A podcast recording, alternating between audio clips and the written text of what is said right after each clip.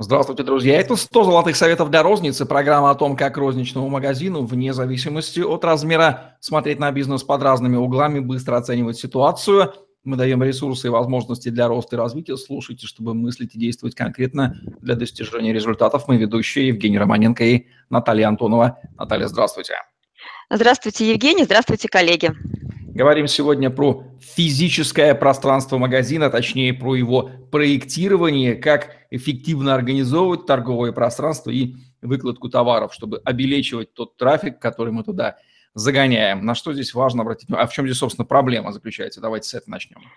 А, проблема в том, что, во-первых, э, те торговые площади, которые у нас есть, ну, если это вот э, советские там, магазин, ну, с советских времен построенные в советские перестроечные времена магазины, да, а они построены э, по большей части под прилавочную торговлю, и, соответственно, в современном формате, в формате самообслуживания, при проектировании данной торгового, ну, торгового пространства и складских помещений у нас возникают проблемы. Ну, у нас, я имею в виду, у ритейлеров, у тех, кто этим занимается. Это первая история. Вторая история, при когда строится площадка, ну, когда строится с нуля, проектирование торгового центра, торговой площади и торгов... складских площадей, то есть торгового пространства, очень похоже на процесс, который связан с шитьем, с выкройкой, да, когда делается выкройка, там, э, ну, изделие, потом накладывается на ткань, а, подшивается, подгоняется, и вот, значит, есть у нас изделие, и вот, а, значит, одевается изделие на клиента, и все равно получ... делается подгонка, да, то есть уже, но если вы неправильно раскроили и допустили ошибку в, а, в этом процессе, очень часто ткань бывает испорчена или выбрали неправильную ткань, или, ну, если портной еще очень такой своеобразный, тоже, то есть вся история коту под хвост. И вот этот пример с платьем, ну, можно переложить на то, что происходит э, с, про... с проектированием по факту. И это большая проблема. Почему? Потому что мы завезли товар, мы его даже положили, начинаем торговать, а получается, что прибыль не так на который мы рассчитывали. А есть очень много мест в торговом зале, которые не просматриваются, и, соответственно, а для того, чтобы исправить а, ошибки, это очень дорого. Нужно закрывать магазин, либо как-то пере, не просто перечертить, перекроить там и зашить, да, а иногда приходится проводить коммуникации, то есть если это холодильное оборудование, там зона, где продается собственное производство, продукция собственного производства, рыбный отдел, то есть там есть э, специфика, связанная с проектированием, а, которая связана с оборудованием, связана с ассортиментом, который будет продаваться в вашем магазине. То есть там очень много фактов, факторов и фактов, которые нужно предусмотреть до открытия. И именно Наталья, поэтому... ну вот, а все ли магазины подаются проектированию? Если есть вот пустое помещение, то задача проектирования, она правильно решается с нуля или есть ограничения конфигурации, или, может быть, там уже что-то стоит, мы вынуждены с этим мириться. Это же а, задача инженерная, по большому счету, да? Скажу так, да, да. Ну, вернее как, тут э, на самом деле э, в моем опыте мы, под, э, мы когда делали проектирование уже существующих объектов, мы столкнулись с тем, что да, действительно, реально есть уже какие-то конститу... ну, констру... конструкции здания, и вот мы в них сначала торговали, ну, допустим, под брендом «Товарищ», да, то есть это были дискаунтера, когда то есть у нас был налажен а, торговый зал под, под данный формат, под данный график поставки, под э, количество касс. И когда мы начали, то есть мы меняли количество касс, ну, переставляли горки, но мы не меняли а, конструкцию здания. Да? А когда за, замыслили новый формат, новую концепцию, а, в этой новой концепции а, при проектировании мы были вынуждены, ну, это была необходимость расширить торговые площади, а, расширить складские площади и делали пристрои. То есть пристраивали, концептуально пристраивали саму конструкцию. И была планировка, да, то есть э, не просто, скажем так, техническая торгового зала, да, а была история, что нужно соотнести концепцию ассортиментную, торговую концепцию, позиционирование с действующим решением по торговому залу. С чего начинается подход к проектированию? С понимания каких фундаментальных вещей? Правильно с нуля, с первого, с первого раза, правильно? Ну, во-первых, нам нужно определиться мы э, с объектом, да, то есть наш, ну, то есть если это наш объект, нам важно понимать, кто будет, э, кто будет якорем, мы ли якорь или к нам подсаживаются на трафик, ну, то есть кто, вернее, даже кто является генератором потока. И если, допустим, а, мы якорный арендатор в торговом пространстве, то мы диктуем а, свои э, преимущества, ну, то есть свои условия, и будем выбирать площадку. И здесь а, уже по, по факту нам принимать объект тот, который будет. Да? Раз. Вторая история про то, что если мы владелец торгового центра и собираем, скажем так, бусы арендаторов, то нам нужно правильно подобрать, кто будет с нами а, в сообществе, кто, чтобы не отталкивали трафик, а соответствовали, скажем так, концепции торгового центра. Тут несколько многоуровневая история, важно понимать, а, в каком, на каком уровне находится компания, то есть кто мы в этой цепочке, какие у нас цели, цели и задачи. И даже если мы приходим вот, ну, там, как, а, как в качестве арендаторов, нам важно понимать, кто мы в этой цепочке, свои риски и э, возможности. Потому что у меня был пример, что в моей практике.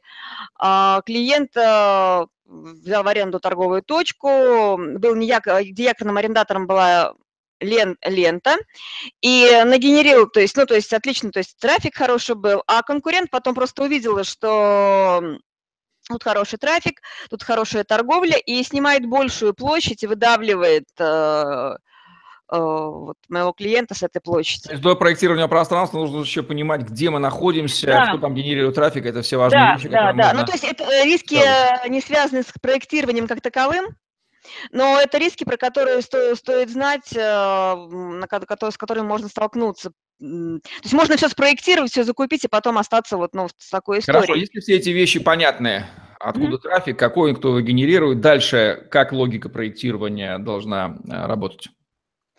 А, смотрите, тут две истории. А, в этой истории завязаны, вернее, даже так, тут завязаны такие а, аспекты, как те, кто будет продавать потом, да, то есть торговый и коммерческий отдел, то есть тот, кто работает с ассортиментом, ну, с концепцией магазина, там, маркетинг, который, маркетинг, который двигает, то есть те, кто продает, раз история, потому что они задают э, фабулу вообще, то есть что им нужно по большому счету. Это те, кто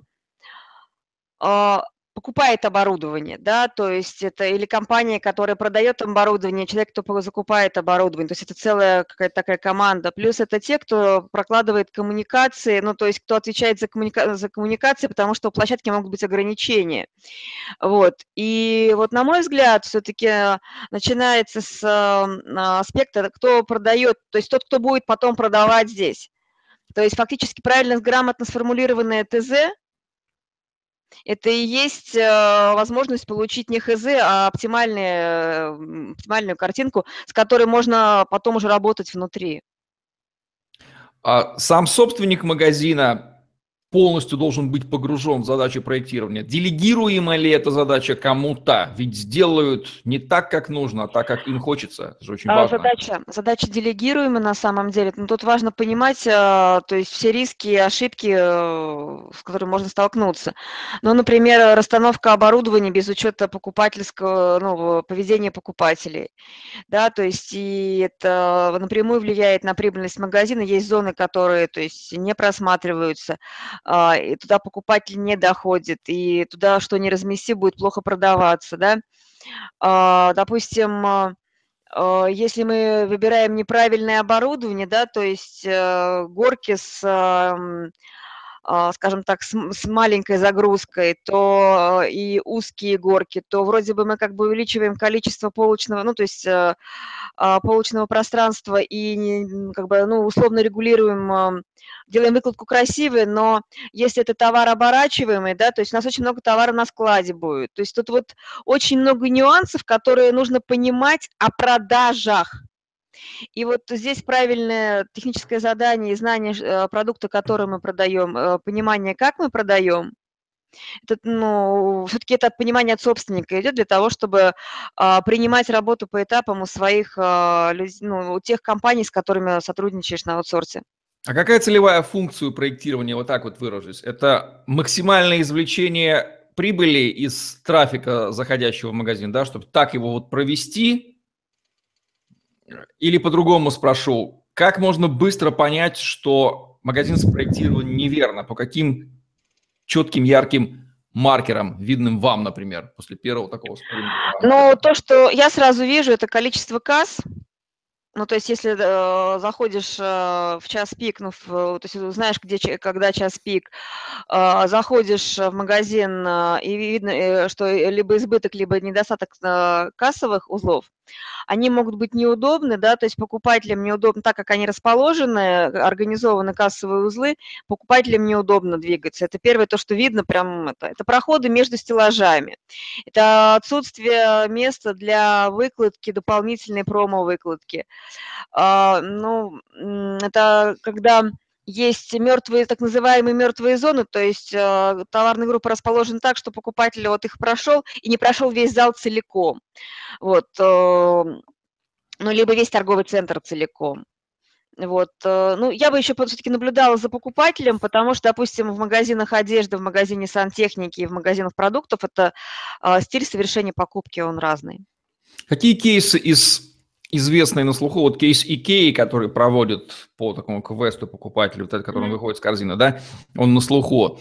Но ведь это вряд ли доступно маленькому розничному магазину. Ему нужно выжимать из маленькой площади. Но по кругу проводить как минимум нужно, да? А, но тут какая история, что играет в маленьком магазине, это освещение и сама возможность представленности, логической представленности, вид, видимости и доступности товара, логики. Да, это пароходы, это а, ну вот из э, одного из кейсов, про который много мы говорили, вот это магазин хозяйственных товаров 200 квадратов, ну то есть очень, очень маленький, 4,5 тысячи позиций.